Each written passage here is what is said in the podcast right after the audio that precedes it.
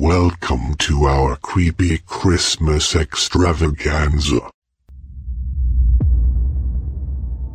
Have you been good boys and ghouls? If not, look out for the Christmas baddies.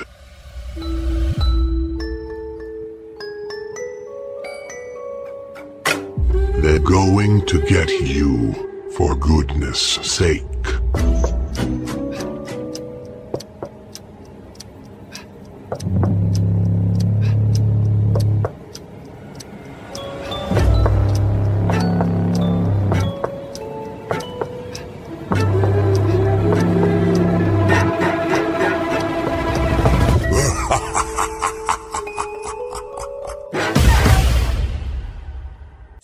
Season screaming spookies.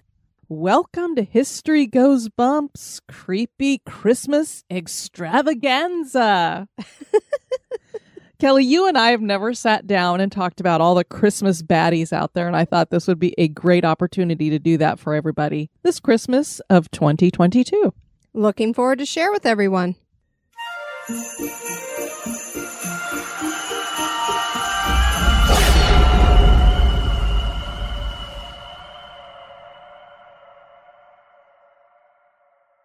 For many, Halloween is the creepiest holiday on the calendar.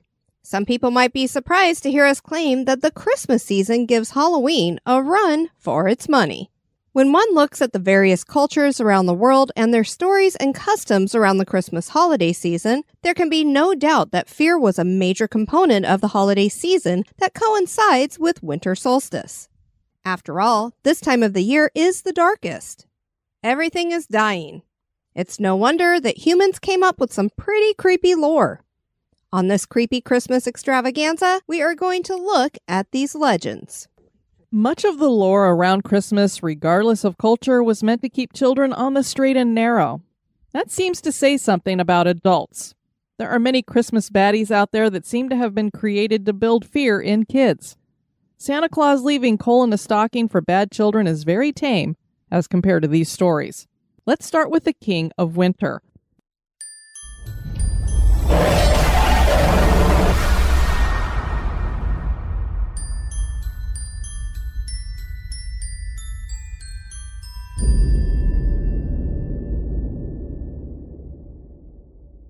Jack Frost is not someone you'll find spelled out in ancient stories and mythology. He seems to be found under some other names like Old Man Winter and such. Basically, he is the personification of winter. The blog writing in the margins trace this figure to possibly some Norse mythology surrounding a deity with the name Jokul Frosti, which translates to icicle frost. This looks like a real possibility, but further research reveals that Jokul and Frosti are two separate names used to refer to one person. This is the son of the Norse wind god Kari, so they couldn't be a name that morphed into Jack Frost eventually. It's kind of like having a name for your child that is their given name and then you have a nickname for them. But there are other countries that have a possible origin of this character too. We don't have to just look to the Norse to see where this might have come from. In Finnish folklore, the control of the winter weather is attributed to Frostman and Frostwoman, and they are the ones credited with keeping nice living conditions for the reindeer.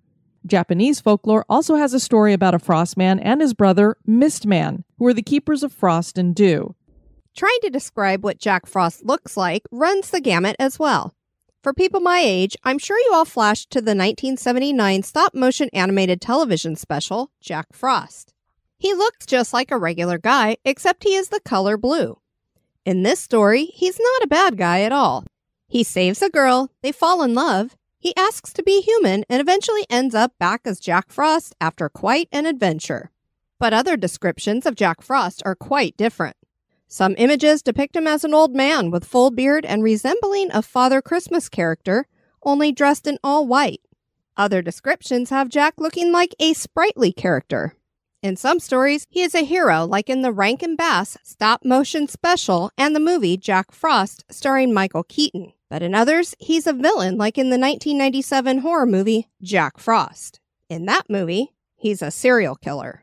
In the Santa Claus 3, he's a man who wants to overthrow Santa. I think we can all surmise where the name Jack Frost comes from by looking at our Halloween traditions.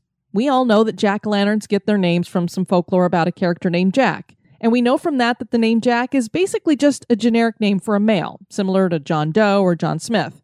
And since the Jack we're looking at is the personification of winter, it makes sense that he would be given the last name Frost. The first time he is seen as an illustration is in a political cartoon that was published in Harper's Weekly in 1861. The cartoon depicts General Jack Frost freezing out the malaria that was spreading across the American Civil War and was drawn by Thomas Nast. This is the same man who was made famous for creating the image of Santa Claus that we're all familiar with today.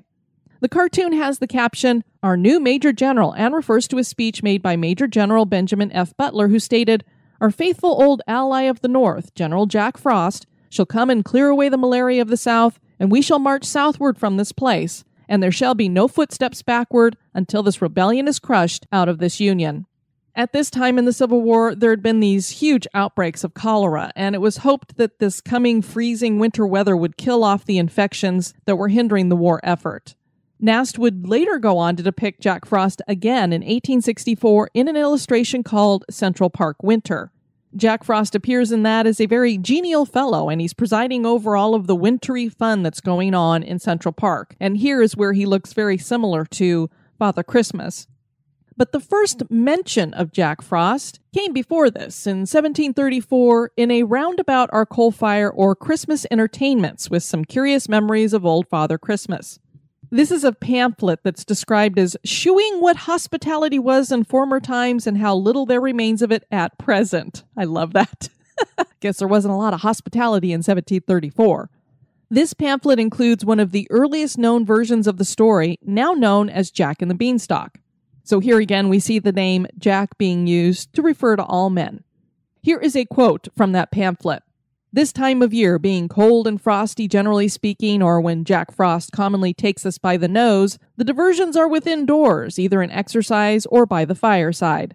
So basically, we have a fancy way of saying Jack Frost nipping at your nose. Fast forward to December 7th, 1765, and we have Jack Frost to the author of The Summer's Tale, St. James Chronicle. This is a silly letter to an editor that had the anonymous pen name Jack Frost, but clearly somebody is familiar with that name and using it. In January of 1785, the Freeman's Journal or the North American Intelligencer, which came out of Philadelphia, published a poem, The Life and Adventures of Jack Frost, and his wholesome advice to all honest hearts at this nipping season. The Sporting magazine in 1826 had a mention of Jack Frost. It said, Jack Frost, however, put a veto on our morning sport. And when you look at the Oxford English Dictionary, they will date the name Jack Frost to this article, even though it made other appearances. They're going to be credited with coming up with that, I guess. In 1858, there was a book called Jack Frost and Betty Snow and Other Tales for Wintry Nights and Rainy Days, written by John F. Cantor.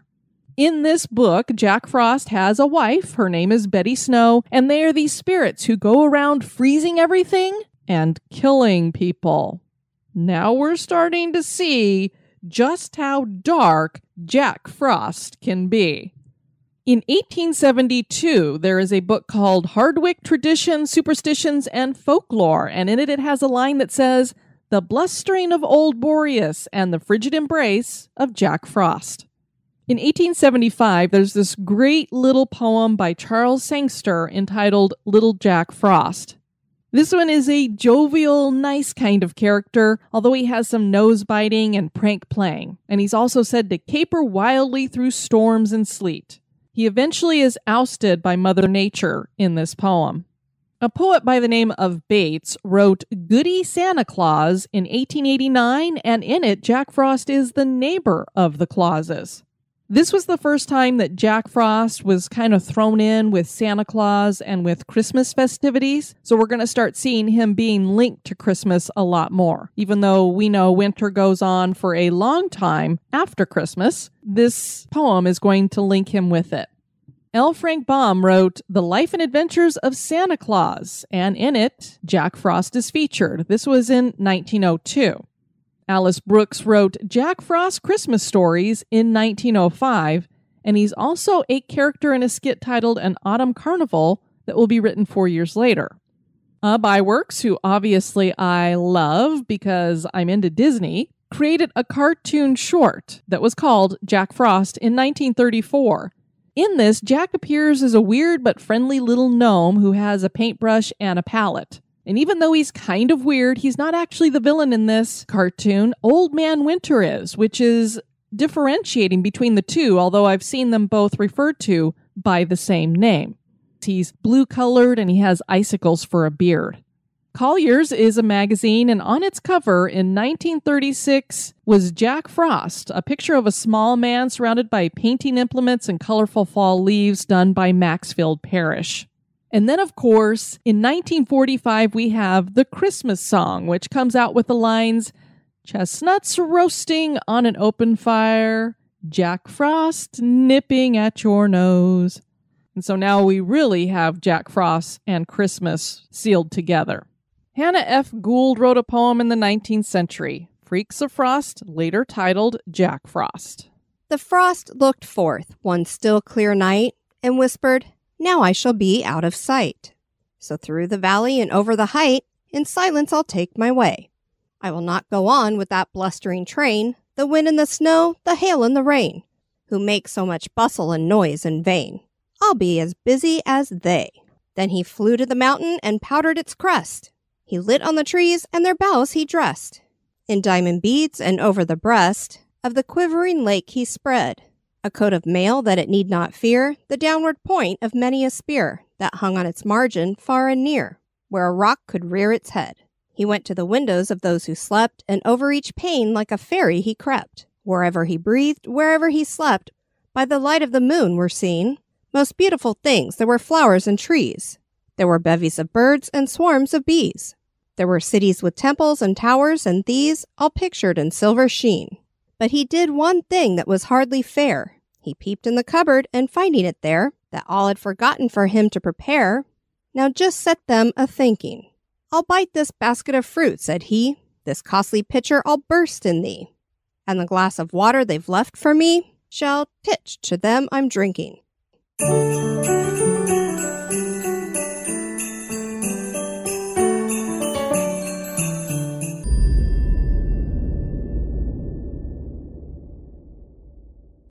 Kelly, what would the holiday season be without a Christmas Sasquatch? Oh, this I'm not familiar with. I'm looking forward to it. This is called Caraconchulus. I hope I said that right. He waits around until his victim arrives and then he pounces with a riddle. Oh my. I mean, when I said pounce, you thought, oh, he's going to start ripping somebody open, right? Pretty much. This thing has big gaping teeth, so that's exactly what you would think that he's getting ready to eat some poor, naughty kid. When we use the term victim, we really do mean victim. If you screw up answering this riddle, you get the death blow from this fiend. How do you keep from screwing up the answer? Just make sure you incorporate the word black in your answer somehow. Apparently, this is some kind of magical word. What's black and white and red all over? A newspaper. Just make sure to say something like, uh, run over zebra in the road with black stripes. We know the answer is newspaper, as you said there, Kelly, but go with it, okay? All right, all right. Now you probably think you're clever and have the perfect solution. Just avoid street corners. Not so fast, smarty pants. The Caraconchulus can visit houses too, and he likes to do so at night. He pretends to be one of your relatives calling out in distress. Yoo-hoo! That was a great impression, Kelly. I love it. I'm thinking of some Aunt Edna or something. Waving your little handkerchief. Yoo-hoo! I'm out here on the landing with a broken leg, my little brother. what, you want me to come running over and help set it? Bite this stick while I do it. Open your mouth, bite down hard. Sometimes he dresses up like a little girl. This is another level of terrifying. And then when the hapless victim comes out of the house, bam! He puts them into a trance that causes them to freeze like a night terror sleep paralysis thing, and then that person freezes to death in the cold. The Caraconchulus also likes to jump on backs and demand rides. this is very entertaining. He's heavy. so it's sorry. He's heavy. So it's grueling, and the roosters crow in the morning is welcome relief. After the holiday season, the Christmas Sasquatch has to retreat back to the shadows. Look, if you think that this drooling, toothy, nasty thing is a little girl just because it threw on a dress, you kind of get whatever you get. I mean, that's the visual I had in my head.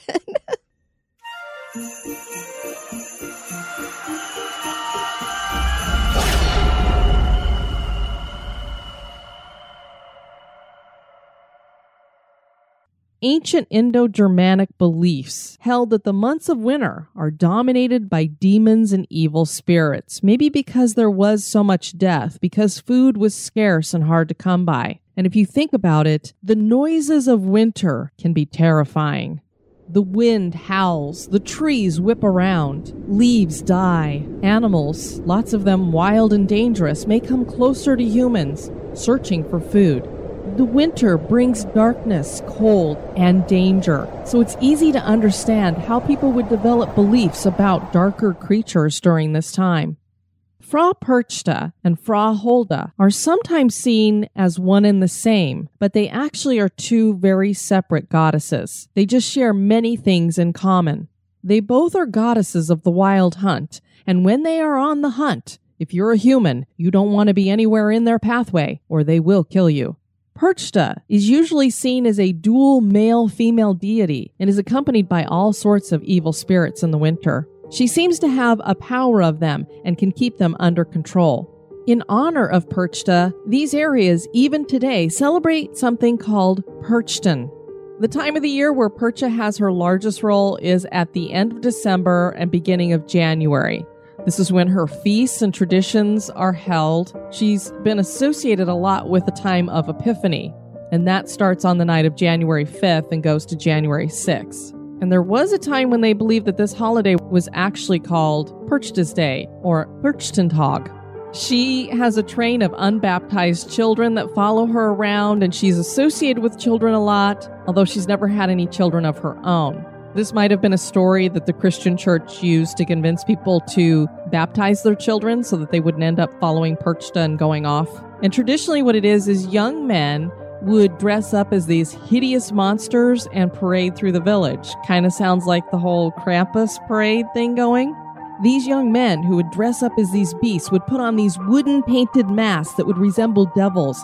They would have horns and tusks and teeth, but they would be missing ears so that they could not hear the screams of their victims. They would wear these big furs and have large bells around their hips. They'd carry around dried horse or cow tails that they could use as whips. Sounds very similar to the Krampus parades that we see around the world. And there is a description of this in a book written by a man named Hoffler. It says, The Perchtenlauf was earlier usual on the last Frochen evening. It was a kind of masked procession. The masked ones were called Perchten. They were divided into beautiful and ugly. The beautiful Perchten often distributed gifts. So went it loudly and joyfully if the wild Perchta herself did not come among them. If this spirit mixed among them, the game was dangerous. One could recognize the presence of the wild Perchta when the Perchten raged, all wild and furious, and sprang over the well stock. In this case, the Perchten ran swiftly away from each other in fear and tried to reach the nearest best house. For as soon as one was under a roof, the wild one could not have them any longer. Otherwise, she would tear apart anyone who she could get possession of. Even today, one can see places where the Perchten, tore apart by the wild Perchta, lie buried. So I find it fascinating that they are pointing out here that there are people that are buried that died because Perchta killed them. So it makes you wonder what happened in those cases. Did Perchta actually exist? Does she exist? Did she tear people apart? Did people lose their minds during some of these celebrations and do it to each other? Or are these all just a bunch of legends and stories? Other rituals would be a protective smoking of the house. What they would do is take some food stock, maybe some meat, and they would mix it with specific herbs and burn it around the winter solstice for protection. These were aimed to awaken the spirits of the new year, and it was believed that these spirits of the new year would start to melt away the snow, make the days longer, and bring more opportunities for food. One of the things that people would do also to honor Perchta would be to leave food out for her during the Christmas period, and this would guarantee that they would have prosperity in the new year.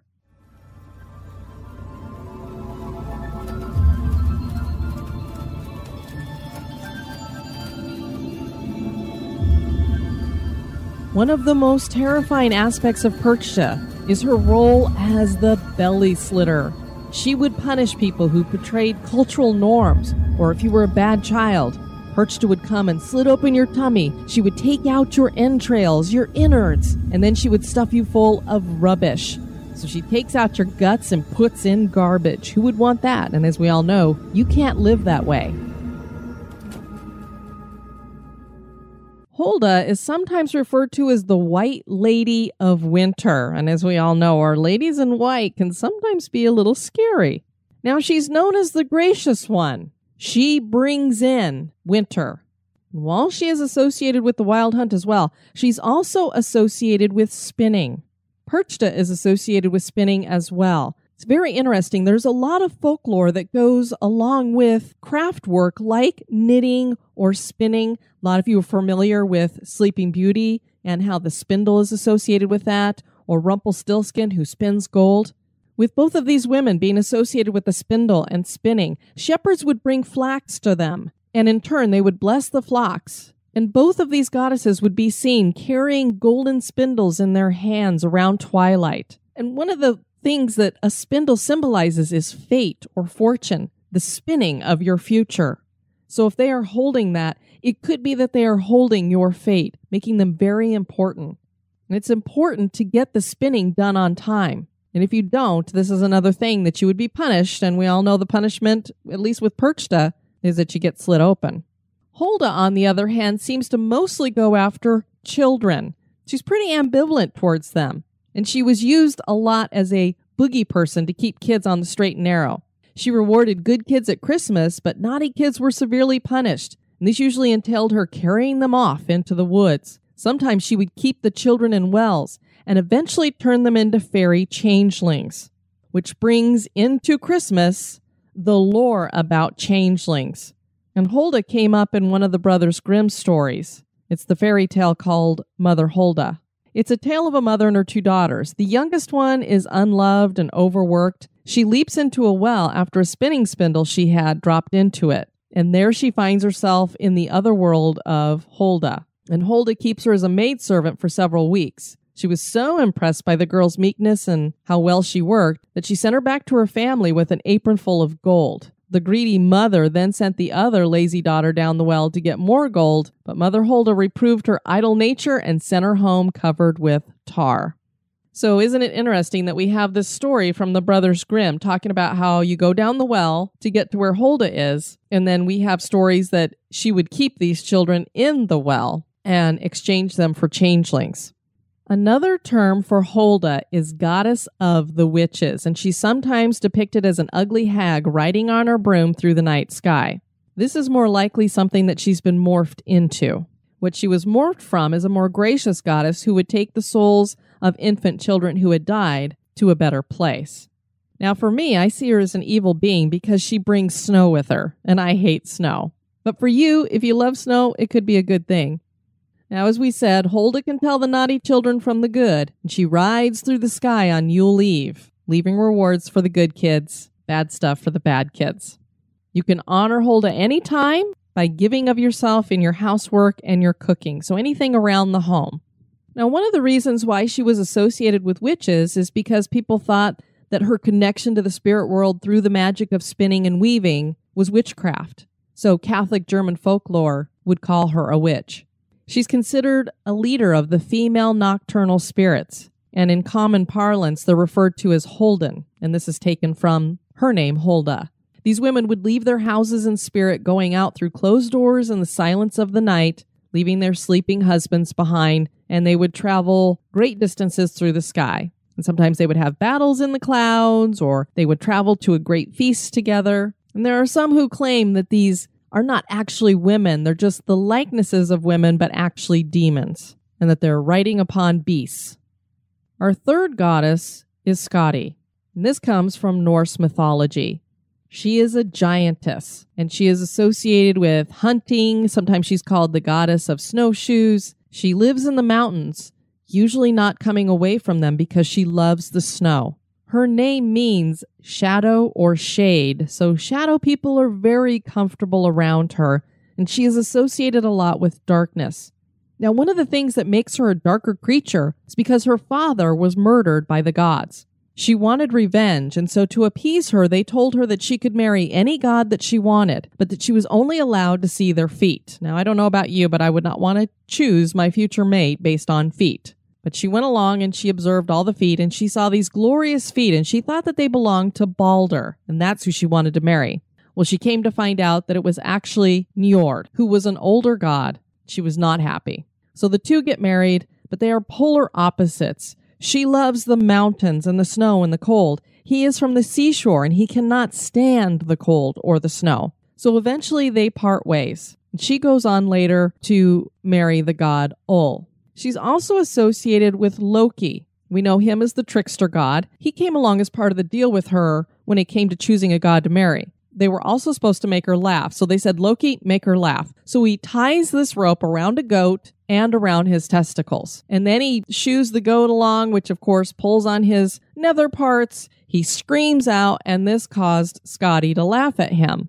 He comes over to her. He's bleeding from his endeavor. He collapses into her lap and somehow he fertilizes her. Now, I don't know if they end up having a child from this fertilization, but it's a big deal that somehow he's fertilized her this way. So they have this connection. Well, later on, Balder, who is the god that she wanted to marry, Loki kills him. Thor ties him up to a rock and he sends Skadi to go punish Loki. So she is a goddess of the Sith, wolves, and poisonous snakes. She takes poisonous snakes with her to use in the punishment of Loki. She puts the snakes over him, and all this venom comes down on him, and it burns him, and it just tortures him, and he screams out in pain, and that is his punishment. One of the more creepy aspects of the worship of Skadi is her priestesses, in order to prepare themselves for their rituals, they would bathe themselves in blood. And being that she is a giantess, in Old Norse mythology, they were considered devourers, which meant that they were predominantly forces of darkness, cold, and death. Many people in Norse beliefs would look at her as more of a benevolent goddess. For them, the winter was not necessarily as negative of a time. And so a lot of the activities that were associated with winter were associated with her. And so they saw her a patroness of winter. But if you were somebody who feared the death and the darkness that comes with winter, her coming would cause fear for you.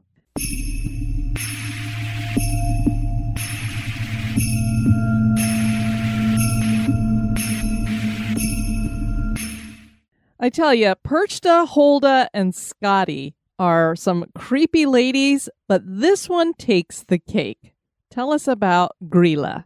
Grilla is sometimes referred to as a giantess, which may be an attempt to soften her image. Her description in most tellings of the legend is pretty scary. She's described as having hooves for feet and 13 tails. Yikes. What woman has 13 tails? I don't know. She has the face of a woman, but she is very ugly.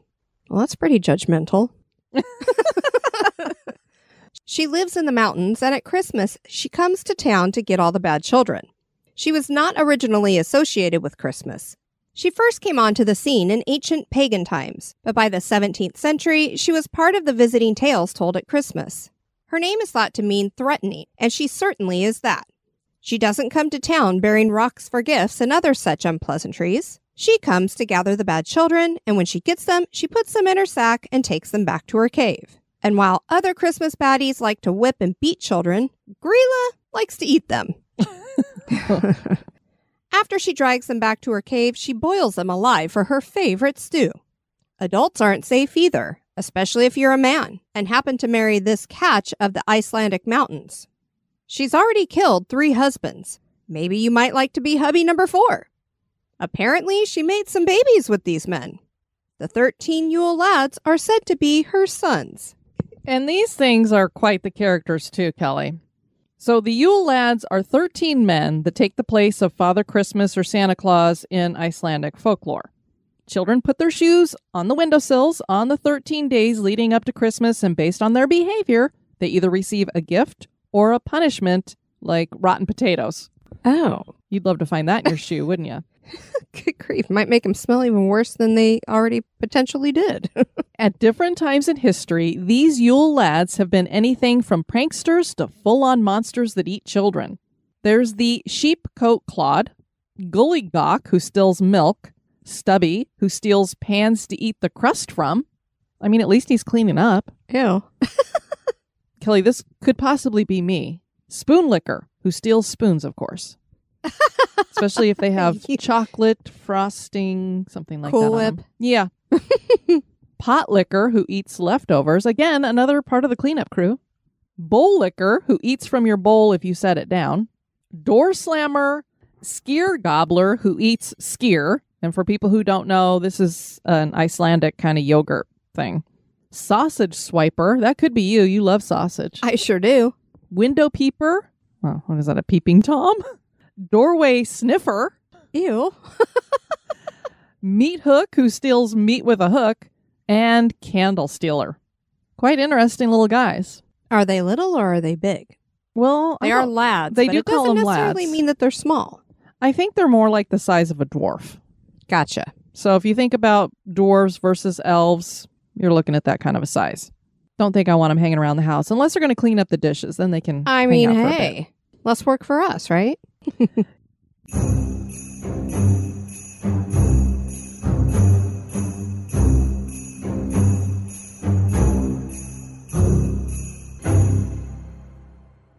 Kelly, you want to tell us about Belsnickel? Then there is Ruklas, or as he is more commonly known, Belsnickel. Ruklas means rough Nicholas, and Belsnickel comes from Belsen, the German word for wallop. I guess that tells you something. Wallop. I'm gonna wallop you. He's a male character that is usually seen wearing shaggy clothing that is dark and most usually made with some type of skin or fur. He is a dour character and carries a switch that he uses to beat the bad kids. He occasionally hands out candy to the good kids. Some tellings of the legend claim that the switch is only used to make a scary noise to warn children that they better shape up before Christmas arrives. But we know better. Belsnickel crossed the pond with the Pennsylvania Dutch and still survives in their customs. This next one is Knecht Ruprecht. Knecht Ruprecht is the most widely known helper of Santa in Germany. He appears in clothing most suitable to be a farmhand. He carries a staff and a bag of ashes and walks with a limp.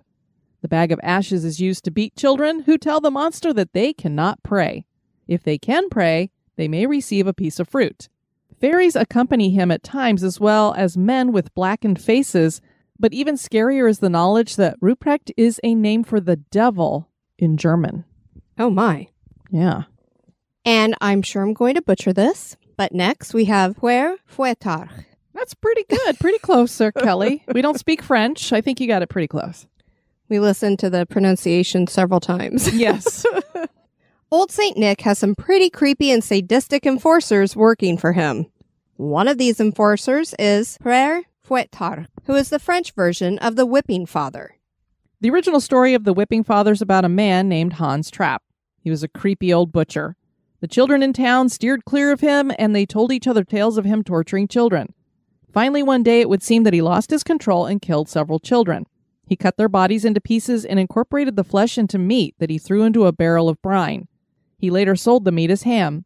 St. Nicholas was very angry and he brought the children back to life when he figured out what had happened. This freaked Hans Trapp out and he repented of his crime. St. Nick wrapped him in chains and sentenced him to wander the earth as a whipping father. That meant his job was to whip children into being good. We're not exactly sure how this is punishment for a man who enjoyed torturing children, though. Sounds like that would be right up his alley. I know. There was more entailed here than just whipping children. This character would cut out the tongues of children who lied to him as well. So Santa gave out treats and presents to the good kids, and Hans Trapp would give out the beatings to bad kids. This character is said to be gray in appearance because of his travels down the chimney. We're not sure how St. Nick stays clean, but that's besides the point. And I, I do have to say, all he does, he lays his finger aside his nose, and up and down the chimney he goes. That rhymed, Kelly. I'm a poet and I didn't know it, but my feet show it because they're Longfellows. Even though he's a little, uh, you know, jolly bowl of jelly, he he doesn't skid up the side of the inside of the chimney. I guess, huh? Get a little. Don't dirty. fat shame Santa, or you're gonna be getting coal. Oh, dang it! What is wrong with you? gonna send the whipping man after you. I know. I'm going to get it now. Père Fouettard has a sinister face with a long beard and dresses in dark robes that have a hood to cover his unruly hair. He carries a whip, switches, or a large stick. He tends to show up on December 6th, so his legend is similar to that of Krampus. The association of Père Fouettard with St. Nicholas dates back to the 4th century. Another legend associated with this character dates back to 1552 and the Siege of Metz. During that siege, the people burned an effigy of King Charles Quint and dragged it through the streets. Tanners used leather to create a grotesque creature that they claimed punished children during the siege as well. When things calmed down, somehow the tanner's creature and the burned effigy came together and became known as Le Père Fouettard. St. Nicholas is said to have passed away at this same time, and this monster became associated with him as a bad counterpart.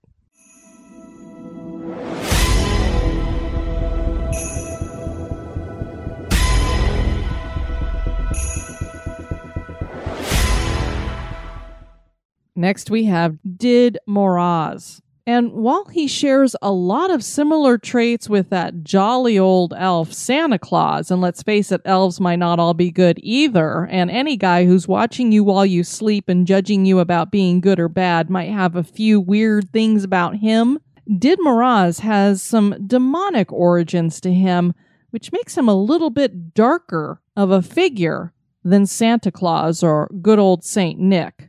One thing that softens Did Moroz is the fact that he travels with a companion, and she's known as Snegurochka, who is his granddaughter, and she's a rather attractive young lady. Now, the good side of them is that they both bring gifts to the children, but they also judge who's been naughty or nice, and rather than just putting coal in a stocking, they have similar punishments like the other Christmas baddies out there. And you don't have to just be a bad child or bad person to get punished by Did Moroz. You could just be mean or lazy and he's going to lay into you as well. Let's talk about the origins of Did Moroz. He predates Christianity and was once known as the ancient Morozko, who in Russian folklore was known as a powerful hero and smith who chains water with his iron frost. He soon became the symbol of the Russian winter, and people would greet him coming with oatmeal kissel or boiled rice with raisins and honey.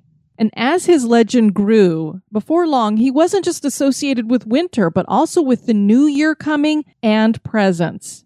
And just like jolly old Saint Nick, Did Moroz and his granddaughter Snegurochka travel on a sleigh, but it's not drawn by reindeer, it's drawn by three horses, and they all are abreast. So there's the three of them just right in front of them pulling the sleigh along. And usually they have an evergreen tree inside the sleigh with them. So they're not just bringing presents for the tree, they're actually bringing the tree with them. Now, don't get me wrong, when it comes to Russia, their patron saint was St. Nicholas, and he was associated with the feast day of December 6th and was thought to bring presents too. So there are people who wonder if St. Nicholas doesn't come down from the ancient Morozko folklore that was out there. Whether St. Nicholas comes down from that or is a separate individual, there definitely are different attributes between these two personalities. St. Nicholas, of course, does have a lot of magic about him. I mean, if he can put a finger to his nose and go right up the chimney, that's pretty magical. The fact that he can deliver gifts all across the world in one night is pretty magical. Flying reindeer, pretty magical. But Did Moroz is even more magical. And this sometimes isn't a good thing when it comes to the fact that he could be thought of as being both kind and evil. You don't want to have magical power in the hands of someone who can be evil a lot of the reactions you get from him is based on who you are. If you are a hardworking person and good hearted, he'll be kind to you. If you're mean and lazy, he will be very severe. Did Moroz is described as wearing mittens and a wide white belt. He wears high boots with silver ornamentation. He has a shirt and trousers that are made of flax and decorated with white geometrical ornamental patterns. On top of his shirt, he wears a fur coat, which is ankle long and it's embroidered with crosses and silvery stars. I couldn't find anything on the coloring, but generally it is thought that it was red in color. Definitely the hat he wore would be red, and it was embroidered with pearls. He carries a pike staff with him, which is made of silver or crystal, and it has this like twisty grip to it. It doesn't seem to have any magic to it, but he is never seen without it. And he's often described as having a red nose, and lots of children will tease about Did Moroz, saying, Did Moroz, the red nose. And just like sometimes parents will disguise themselves as Santa when they're laying gifts underneath the tree, the parents in Slavic countries would do the same thing with Did Moroz. They would put on clothes that would look kind of like what Did Moroz would wear. They'd put on a little cotton wool beard and some slippers that might look like something Did Moroz would be wearing. It said that Did Moroz lived in the picturesque town of Veliki Ustyug in the Vologodsky region of northern Russia. This is about 500 miles northeast of Moscow. You'd have to hike through a very dense forest, and then when you find these three rivers that all come together, there'll be a log cabin there, and that is where Did Moroz lives. Children will send letters just like they do to Santa Claus at the North Pole, and Did Moroz will sit around during the summer reading those letters from children, telling him all about how good they've been and what kinds of presents they would like to find under the tree, which actually would be put up at New Year's on January 1st. So rather than the gifts coming on Christmas Eve and children waking up to them on Christmas Day with Did Moroz, it would be New Year's Eve when the presents would be left and they would see the presents on New Year's Day. When the Bolshevik Revolution came through Russia, Did Moroz was out. He was banished into exile. This happened in 1917. The communists, you know, weren't into religion, they weren't into spirituality, and this character was a spiritual being and some kind of a god to children. They didn't want them to look at anybody as being God rather than themselves. You know, the Soviets, they were the leaders. They wanted the people to worship them. This only lasted for about 20 years and did Moroz return to the country, and New Year celebrations made him public once again. To this day now, Did Moroz and his granddaughter, Snegurochka, do appear on New Year's Eve, putting presents under the trees for the kids. And one of the things a lot of people like to do when they go to Russia is they sell them, the little statuettes of them, and they will bring those home as a remembrance of their trip. And even in Russia, they will put little statues of Did Moroz and his granddaughter underneath the tree, these little replicas. Did Moroz is believed to be about 2,000 years old, and his birthday is on November 8th. And while a lot of the things I've told you about him seem awfully positive, just bringing presents to the kids on New Year's Eve, as I said, there's a lot of darkness to his past. Some of it has been glossed over into our present time. They don't talk about it as much, but there were many stories told about him calling him Father Frost and King Frost, and saying that he was a cruel wizard of winter who would come in and kidnap children and only return them to their parents who would give him gifts. So basically, kidnapping them for a bribe or money or something of that nature. Here is one of the stories that has passed down through the generations about King Frost.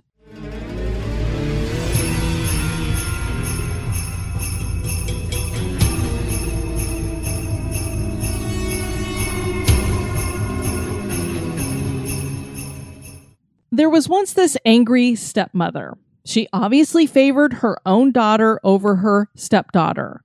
Her stepdaughter was very good natured, unselfish. I'm picturing a Snow White, a Cinderella, while her own daughter was very spoiled, and she always gave in to every whim of her own daughter.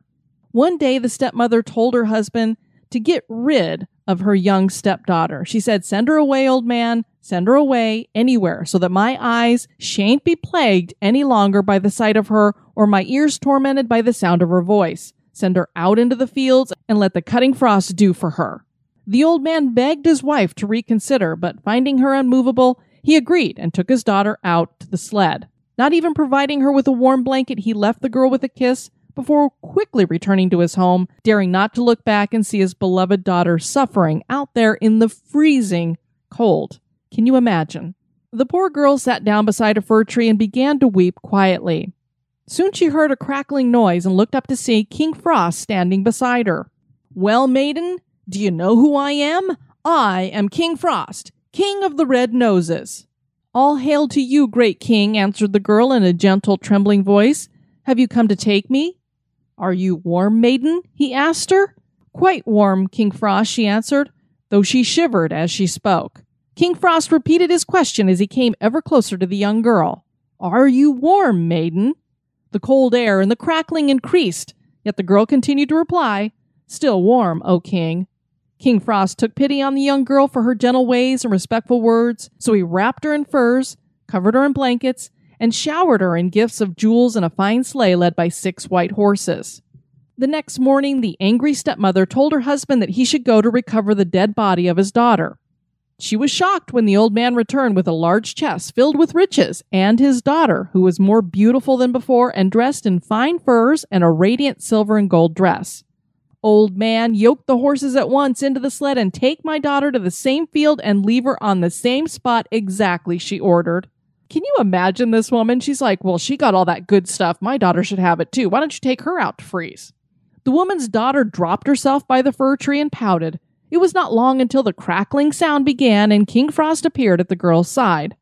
Are you warm, maiden? he asked. What a blind old fool you must be to ask such a question, she answered angrily. Can't you see that my hands and feet are nearly frozen? Repulsed by the young woman's words, King Frost got very angry and cracking his fingers, then gnashing his teeth, he froze her to death. The stepmother grew impatient to see her daughter with the same riches as her despised stepdaughter, so she sent her husband to fetch the girl. One could only imagine her surprise and despair when he returned to the house with the frozen body of her beloved daughter. Now, I don't know, is King Frost a bad guy because he did that? Perhaps. Or did the girl get what she deserved? Again, I say, perhaps. There are other descriptions of Did that are very, very different. There's some stories that claim he's a good natured giant, and then there's others who say that he's a little old creature with a long gray beard who runs around in fields and knocks around on things, causing frost to appear on stuff. It's almost like Midas touching things and turning them to gold. This Did Moroz touches things and turns it to frost. His malice could cause tree trunks to crack, and his blows would make hut logs decay, so you wouldn't want him running around your forest. Nikolai Nekrasov's poem, Moroz Red Nose, tells the story of Did Moroz in which he kills a young peasant widow and causes her small children to be orphaned. And he does it just because he wants a good laugh, and it gives him a good laugh. So it was for his own entertainment. He has been associated with Pozvizd, who is the god of wind and good and bad weather, and Zimnik, who is the god of winter, and also the terrifying Karachun, who is an underworld god ruling over frost. So you mix all of them together and you get Did Moroz. For people like me who don't like the cold, I don't think Did Moroz is really up my alley. So, if you're ever in Russia around Christmas and New Year's, you may find celebrations in which children and parents are going over these verses and riddles and performing things and singing and dancing and doing this all around a fir tree, all in honor of Did Moroz. And they call these yolkas, which are New Year's festive matinees. And there are a lot of men who like to go around dressed as Did Moroz. So you might find a whole group of white bearded men wearing red, carrying these enormous sacks. Hopefully, they have presents in those sacks and not children.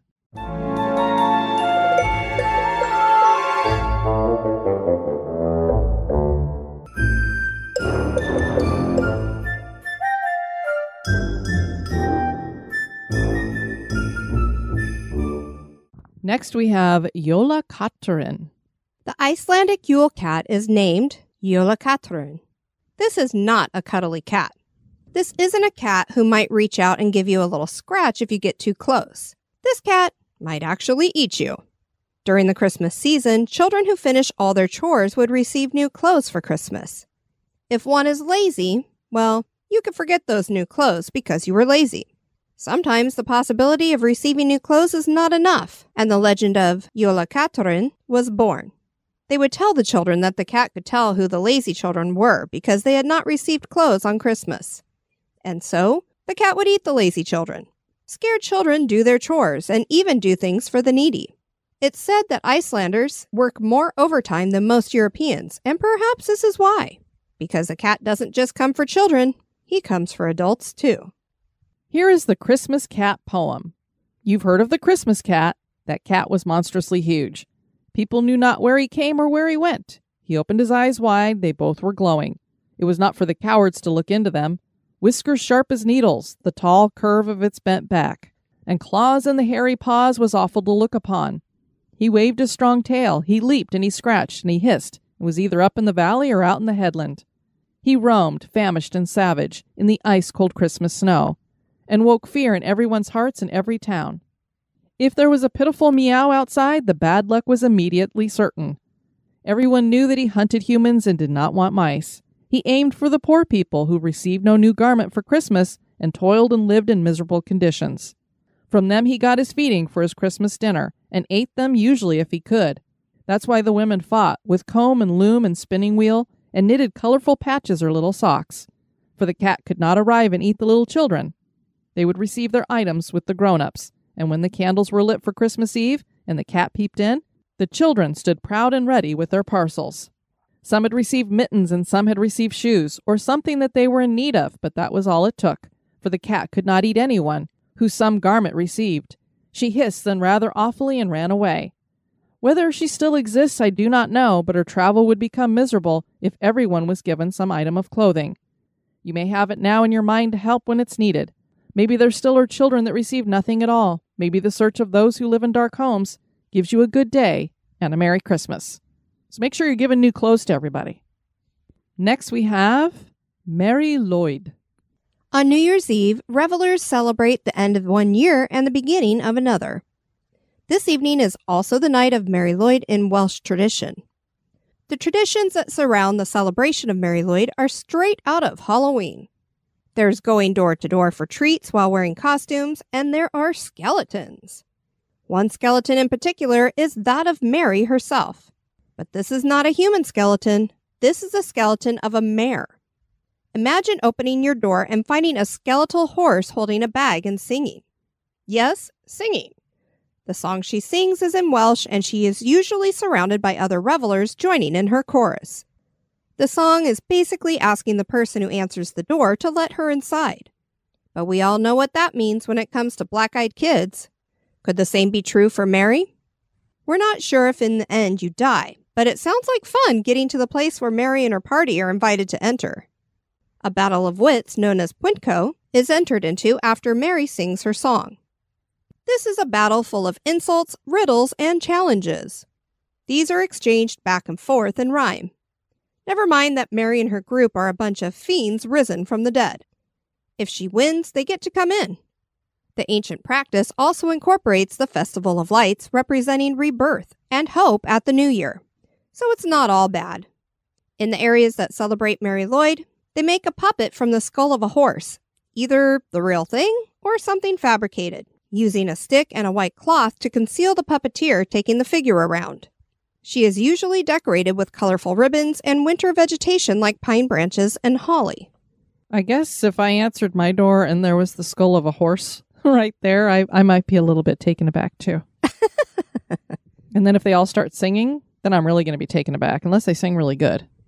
Well, you never know. This is a twist on Christmas caroling that I really could get into. Sounds like a blast to me, honestly. I really can't carry a tune, so I'd carry Mari Lwyd. You can carry a tune just fine. We have come through the time of the year where there is a thinning of the veil. Even as we move further away from that, we come into a season of darkness. It's as if Halloween has opened the door to the coming darkness. We know this will end with light and life coming. But as we make our way through the holiday season, we implore you to, To be be good, good, for, for goodness goodness sake. Kelly, we're wishing everybody season screamings, happy holidays, and all that good stuff. Yes, indeed. Thanks so much for joining us for this creepy Christmas extravaganza. I've been your host, Diane. And this has been Kelly. You take care now. Bye bye. Season screamings to all of you spookies. Mort loves you. Now where did my buddy Krampus go?